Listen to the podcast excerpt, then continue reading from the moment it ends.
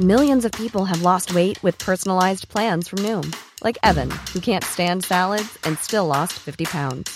Salads generally for most people are the easy button, right? For me, that wasn't an option. I never really was a salad guy. That's just not who I am. But Noom worked for me. Get your personalized plan today at Noom dot com. Real Noom user compensated to provide their story. In four weeks, the typical Noom user can expect to lose one to two pounds per week. Individual results may vary. Hey, I'm Ryan Reynolds. At Mint Mobile, we like to do the opposite of what Big Wireless does. They charge you a lot, we charge you a little. So naturally, when they announced they'd be raising their prices due to inflation, we decided to deflate our prices due to not hating you. That's right. We're cutting the price of Mint Unlimited from thirty dollars a month to just fifteen dollars a month. Give it a try at mintmobile.com slash switch. forty-five dollars up front for three months plus taxes and fees. Promo rate for new customers for limited time. Unlimited more than forty gigabytes per month slows. Full terms at mint mobile dot com. Hi everybody, welcome to Dan Snow's History Hit. It's fair to say that some governments were taken by surprise when this global pandemic swept across the world. And Calder Walton, who is Fellow of History and Policy at Harvard's Kennedy School and an old friend of the pod, thinks it's the greatest intelligence failure in U S history, which is up against some fairly stiff competition. So here's Calder on the podcast. You've heard him before. We talked about Russian interference in U S presidential elections during the Cold War with some pretty scary modern associations. And we were drinking martinis in a exclusive central London hotel where the spies used to go out during the Second World War. We drank lots of martinis and I actually staggered out, leaving Calder to go on into the wee small hours with Team History Hit. He's tougher than I am. Anyway, so we got Calder back on the podcast now to talk about this. It's just such a fascinating subject. He really charts how some governments are taken by surprise and also what we can do about it in the future. So I think this is a fascinating podcast. And you can follow Calder's work online as well. If you want to go and hear that previous episode of History Hit with Calder, then you're going to have to go to history hit dot t v, which is where all of our back episodes are now. Subscriber access only. You can listen to them all without ad. You can also watch hundreds of hours of history documentaries. Got lots of wonderful documentaries going up at the moment. And then you also get access to our weekly Zoom live podcast record this week. It is with Kate Lister. We're talking about the history of people having sex with each other in quarantine. It's going to be an absolute humdinger. Make sure you get signed up. There's an email that will be landing in your inbox probably Wednesday, and then you just click on there and you'll get invited to Zoom. That's totally free for subscribers, so go and do that. You can subscribe at History Hit T V if you head over there and use the code P O D one, P O D one. You know how it works. You get a month for free. Check the whole thing out for free. Don't like it? Don't subscribe. And then you get the first month for just one pound, euro, or dollar. So head over and do that now. Well, actually, listen to Calder Walton first. Enjoy.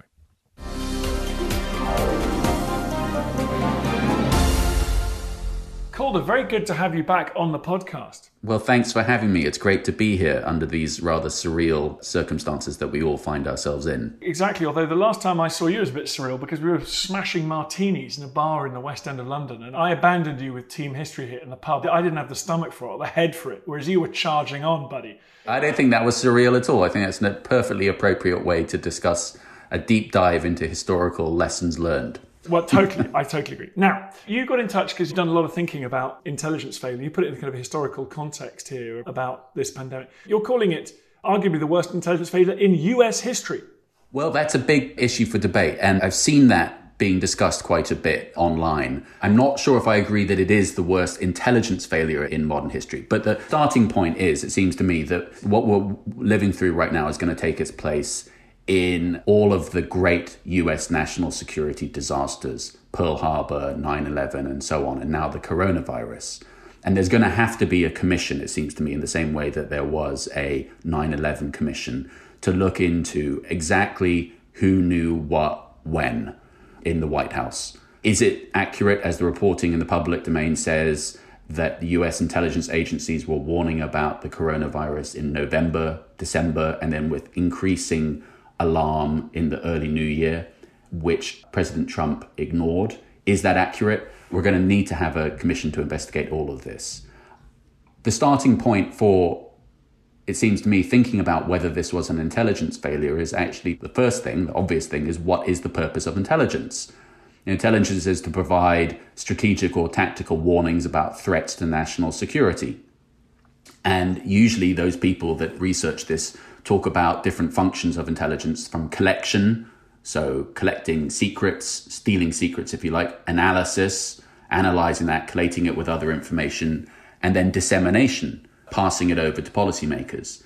But there's an absolute Nicene creed, if you like, within intelligence and statecraft that intelligence services, at least in liberal democracies, do not get involved in policymaking. So looking at the evidence that we have so far, it seems that U S intelligence community did provide warnings to the Trump White House, which the Trump White House ignored. Can we really call that intelligence failure? I don't think you can, sort of by definition, because it seems that they did their job. They told truth to power. But again, this will all need to be scrutinized in the commission.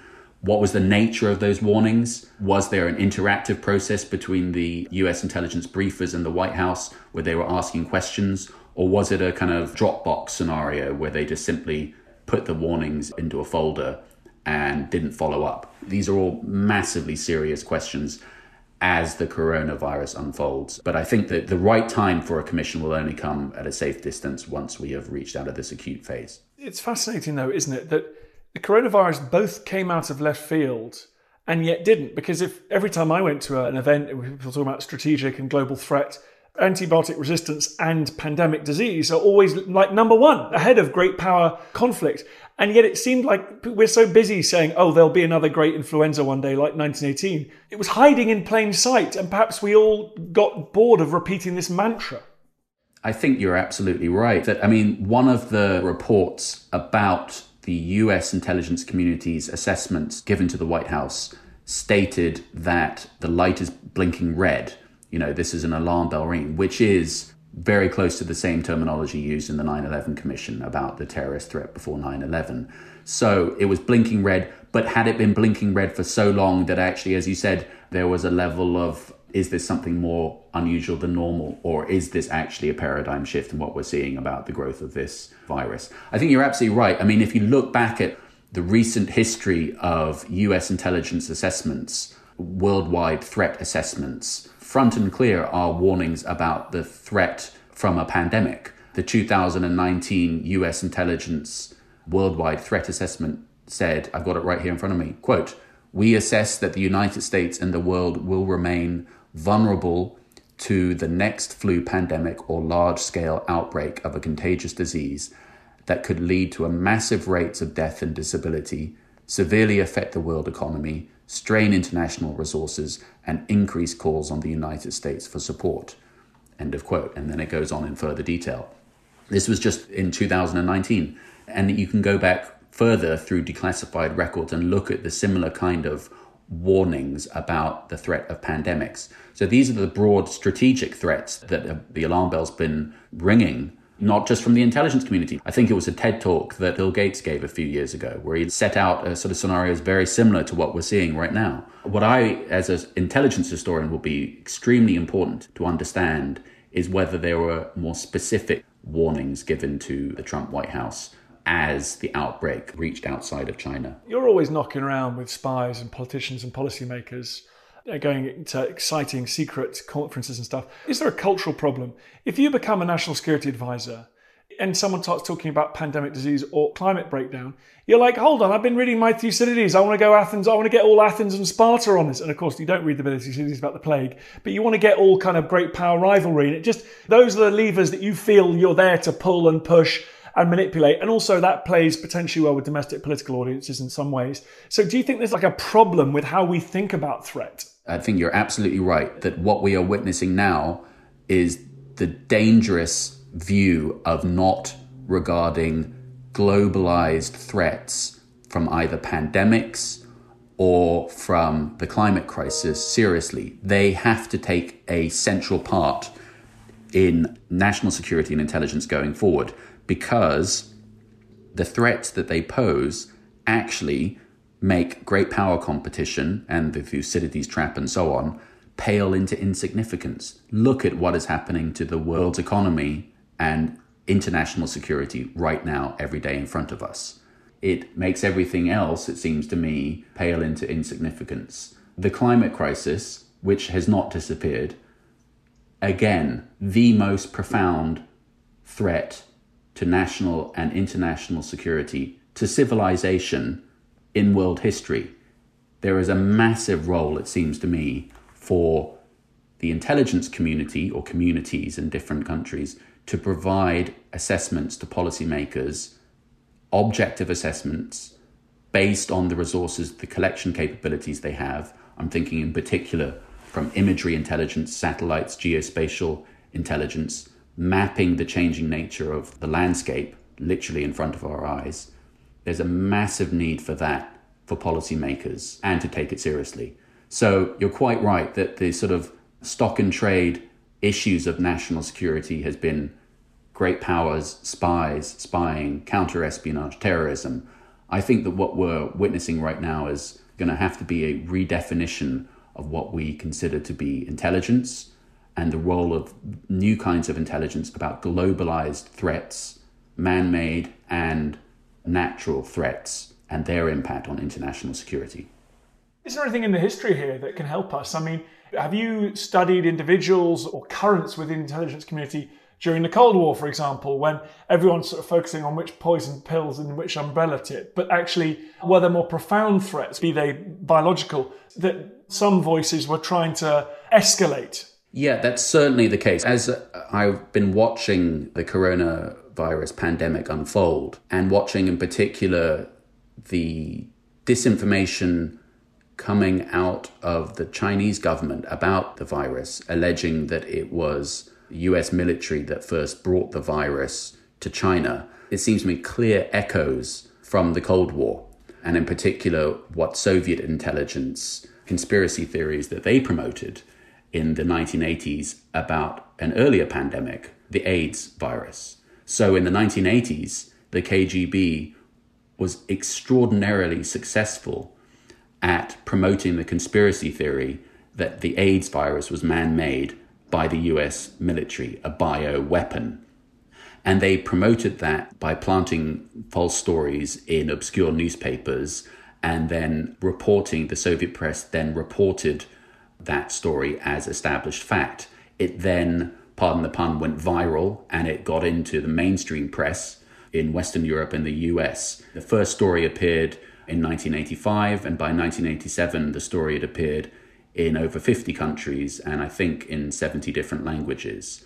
This story persists even after the end of the, the collapse of the Soviet Union. In two thousand five, polling of African Americans stated that fifty percent of those polled believed that AIDS was man-made.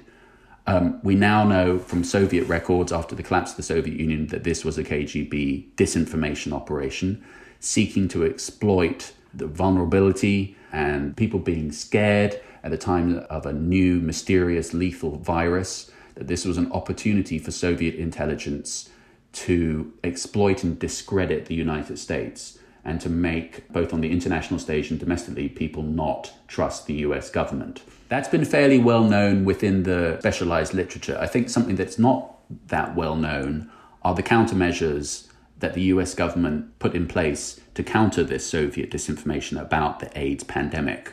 So they established an interdepartmental body called the Active Measures, that's the term for Soviet covert action, the Active Measures Working Group. And its purpose was to collate intelligence from different parts of the government and to counter Soviet disinformation. And they were astonishingly successful at countering this K G B disinformation. They went public with it. And during a meeting between Ronald Reagan and Gorbachev in Washington in nineteen eighty-seven, Reagan actually called Gorbachev out and said, this has to stop. And if it doesn't stop, we're cutting off all scientific aid about AIDS research. And soon thereafter, the Soviet regime distanced itself publicly from the AIDS conspiracy theory. So I think that the underlying issues about how to counter disinformation during the times of pandemic from the Cold War still apply today. International cooperation, that light is the best disinfectant for disinformation. It needs to be a coordinated response and it needs to be based on fact-based rapid response. Now, clearly things have massively changed between the Cold War history from that time and today with social media, but I think those underlying principles still remain the same. Maybe I'm being naive about the nature of America's role during the Cold War, but if both parties today, if you like, the Americans and Chinese, both actually think there is an advantage to conspiracy, then you're in a pretty tricky situation. Join us this month on Gone Medieval from History Hit. I'm Matt Lewis. And I'm Eleanor Janaga. This April, dive into our special mini-series. With the help of leading experts, we're tracing the foundations of England by exploring the country's most powerful Anglo-Saxon kingdoms. We'll be looking at Northumbria, Mercia, and Wessex, as well as the rulers and their councils who helped shape a nation. Make sure to get every episode by listening and following Gone Medieval from History Hit, wherever you get your podcasts. Life is full of what-ifs. Some awesome, like what if A I could fold your laundry? And some, well, less awesome, like what if you have unexpected medical costs? UnitedHealthcare can help get you covered with Health Protector Guard fixed indemnity insurance plans. They supplement your primary plan to help you manage out-of-pocket costs. No deductibles, no enrollment periods, and especially no more what-ifs. Visit U H one dot com to find the Health Protector Guard plan for you. Looking for the perfect gift to celebrate the moms in your life? Aura frames are beautiful, Wi-Fi connected digital picture frames that allow you to share and display unlimited photos. It's super easy to upload and share photos via the Aura app. And if you're giving an Aura as a gift, you can even personalize the frame with preloaded photos and memories. And also remember, when you use messaging apps, they shrink the photos. You cannot print those out. You cannot blow them up. This is high quality imagery going to one of the most important people in your life. The Aura app is super easy to set up. It takes about two minutes and you're going to love it. There's free unlimited storage, add unlimited photos and videos, and invite as many people as you want to a frame. Right now, Aura has got a great deal for Mother's Day. Listeners can save on the perfect gift by visiting aura frames dot com to get thirty dollars plus free shipping on their best-selling frame. That's A U R A frames dot com. Use code Dan Snow at checkout to save. Terms and conditions apply. That's right. I think that the fundamental difference between the Cold War and that earlier example of disinformation about a pandemic with AIDS and the disinformation being promulgated by China, and it also now, it appears from public reporting, Russia working with China to promulgate those conspiracy theories about the coronavirus being a bioweapon. The difference between the past and present is, I'm afraid to say, the misinformation being produced by Trump's White House. So this didn't exist in the Cold War. You didn't have Ronald Reagan promoting fairly straightforward, provably false ideas about the virus, saying it's just like flu, minimizing its impact, saying it will all go away, and then promoting drugs as panaceas to the viral outbreak. That didn't exist. And as you said, alas, it's the case that the Trump White House has such terrible relations with the U S intelligence community. Trump called U S intelligence scum. That's following off the back of him calling them in recent years Nazis. We're in a completely different place, I'm, I'm afraid, now compared to where we were in the past. And for whatever reason, it seems that Trump's White House does exploit this vacuum of um, information, or reliable information, I should say, to spin its own agenda about things like what are facts? What is truth? There's a perfect storm now arising after Trump's assault on truth and facts, post-truthism and post-factual analysis. It all seems to be coming to a head right now during this pandemic. Well, as we've talked about before on this podcast, and as everybody who's ever talked about intelligence, is only as good as the politician that you give it to then executes a policy based on it, right? I mean... That's exactly it, Dan. On that exact note, that's got me thinking recently about ways to try to ensure that intelligence about a future pandemic doesn't get lost in the corridors of power in the executive branch. I'm trying to do some blue sky thinking about this at the moment, but I'm wondering if what we need to set up is something like a public warning system about future pandemics. And I'm thinking in particular of the U S side, but the same applies for other countries. A public warning system in which intelligence is collated and assessed and then disseminated In the same way that we have missile alert systems, we also have public warning systems from natural threats or hazards or disasters. I'm thinking of the U S Geological Survey has a public alert system for earthquakes. It seems to me that what we're seeing now is so profound that we need to rethink the role of intelligence about pandemic threats and there being a public warning system. That would also, I think, maybe I'm being naive here, but I think that by having the ability to go public with a threat assessment, you know, it could be a sort of a hazard range from red to green or whatever, whatever scale you want it on. But actually having that decoupled from politics, from the executive branch, would actually, in many ways, democratize intelligence. It would mean that we citizens are given the same level of warnings, not in the details, because you'd need to be careful about sources and methods, obviously. It's not our business to know about where the intelligence came from.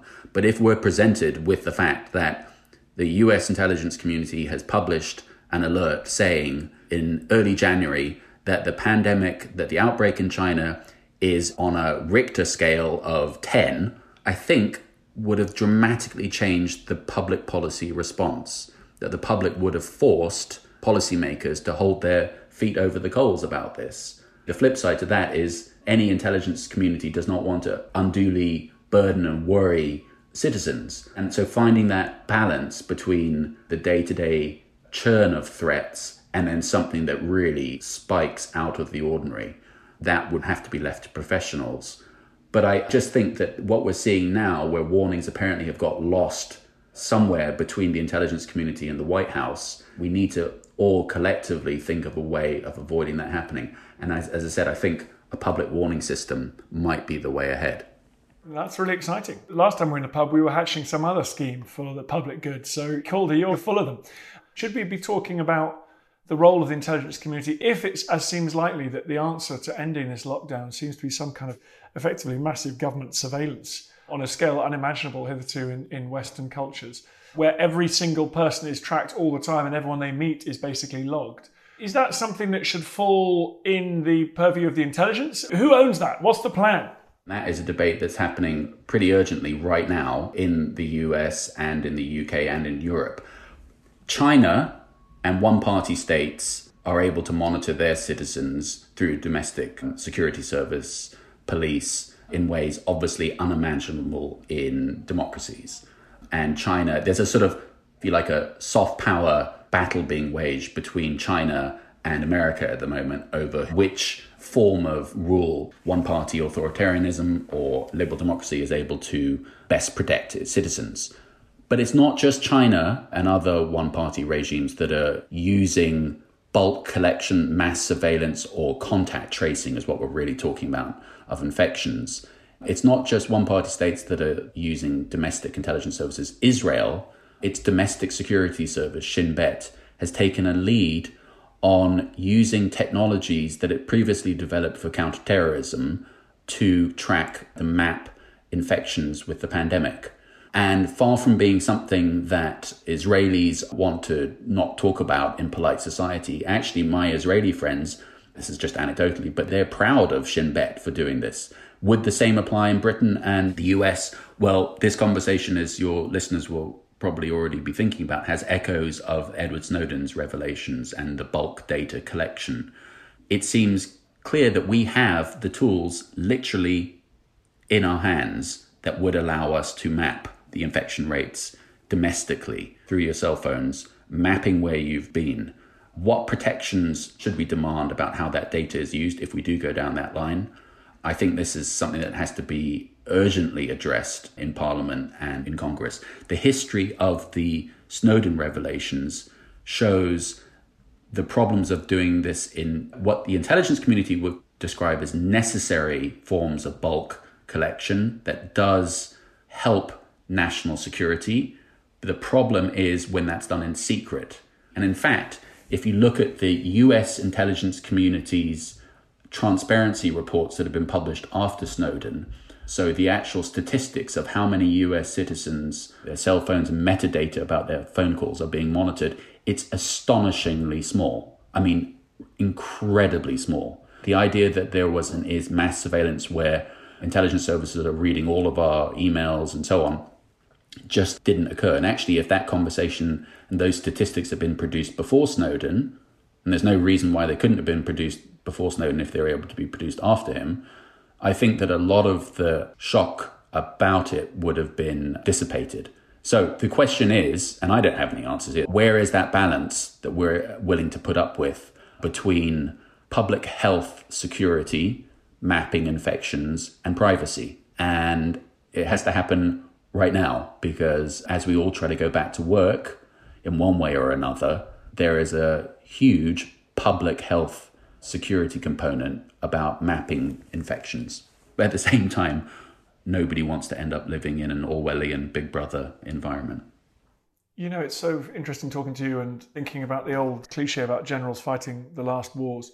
You know, and you think about these people in intelligence services who thought it would all be about taking on China and Russia and South China Sea and all this kind of stuff. And actually you end up doing public health and climate. This is not why these guys signed up. The culture shift must be remarkable. I mean, on that issue of should the intelligence community be involved in assessing climate crisis and public health, that kind of thing? Well, on its face, no, because those can be done by other organs of government that have the expertise. But I should have said this at the outset. The intelligence community can provide information about those topics that other organs of government cannot. And that, it seems to me, they need to concentrate. So with the pandemic, an obvious area for the intelligence community to provide information on is whether foreign states, in particular closed regimes like China, Russia, North Korea, Iran, are actually being truthful when it comes to their infection rates. So verification is going to be a key component, just as it was in the Cold War, verification of arms control treaties, verification now about the regime's policies regarding their domestic infection rates, because what happens domestically with a pandemic, of course, reaches out across the world. So it's that kind of area. And likewise with the climate crisis, what can the intelligence community do that others can't? Well, as I said, the unique capabilities they have in terms of things like imagery intelligence from satellites, mapping the changing nature of landscapes that simply other parts of government do not have. If anybody wants to look at it, the U S Geospatial Intelligence Agency, part of the U S intelligence community that not many people have heard of. Their responsibility is satellites and imagery intelligence and measuring intelligence. But they produced a really informative map on their website during the Ebola crisis in two thousand fourteen about the Ebola spread. And it's exactly that kind of formulation that I'm thinking of with, as I said, the public alert system for pandemics going forward, to have maps, spreading and graphics and an alert system. Well, fingers crossed. That's exciting stuff. Calder, you are an absolute legend. What have you got going on? Have you got a book out at the moment? I can't remember. I'm in the final chapters of writing it. Watch this space. It's about British, U S and Soviet intelligence in the Cold War. I've got several articles going on and I'm busily at work trying to keep my sanity whilst in lockdown. In lockdown in Cambridge, Massachusetts. That's the worst places to be, I'm sure. Mate. It's a great place to be. Thanks so much, Dan, for having me. Thank you for coming on, man. I feel we're having history on our shoulders.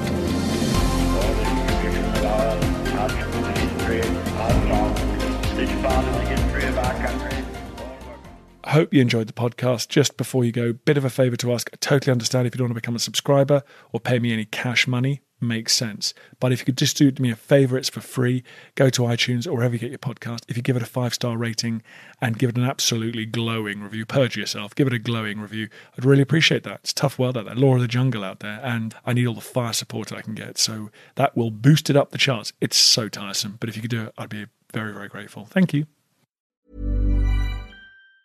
Even on a budget, quality is non-negotiable. That's why Quince is the place to score high-end essentials at fifty to eighty percent less than similar brands. Get your hands on buttery soft cashmere sweaters from just sixty bucks, Italian leather jackets, and so much more. And the best part about Quince, they exclusively partner with factories committed to safe, ethical, and responsible manufacturing. Elevate your style without the elevated price tag with Quince. Go to quince.com slash upgrade for free shipping and three sixty-five day returns. Hi, I'm Daniel, founder of Pretty Litter. Cats and cat owners deserve better than any old-fashioned litter. That's why I teamed up with scientists and veterinarians to create Pretty Litter. Its innovative crystal formula has superior odor control and weighs up to eighty percent less than clay litter. Pretty Litter even monitors health by changing colors to help detect early signs of potential illness. It's the world's smartest kitty litter. Go to pretty litter dot com and use code ACAST for twenty percent off your first order and a free cat toy. Terms and conditions apply. See site for details.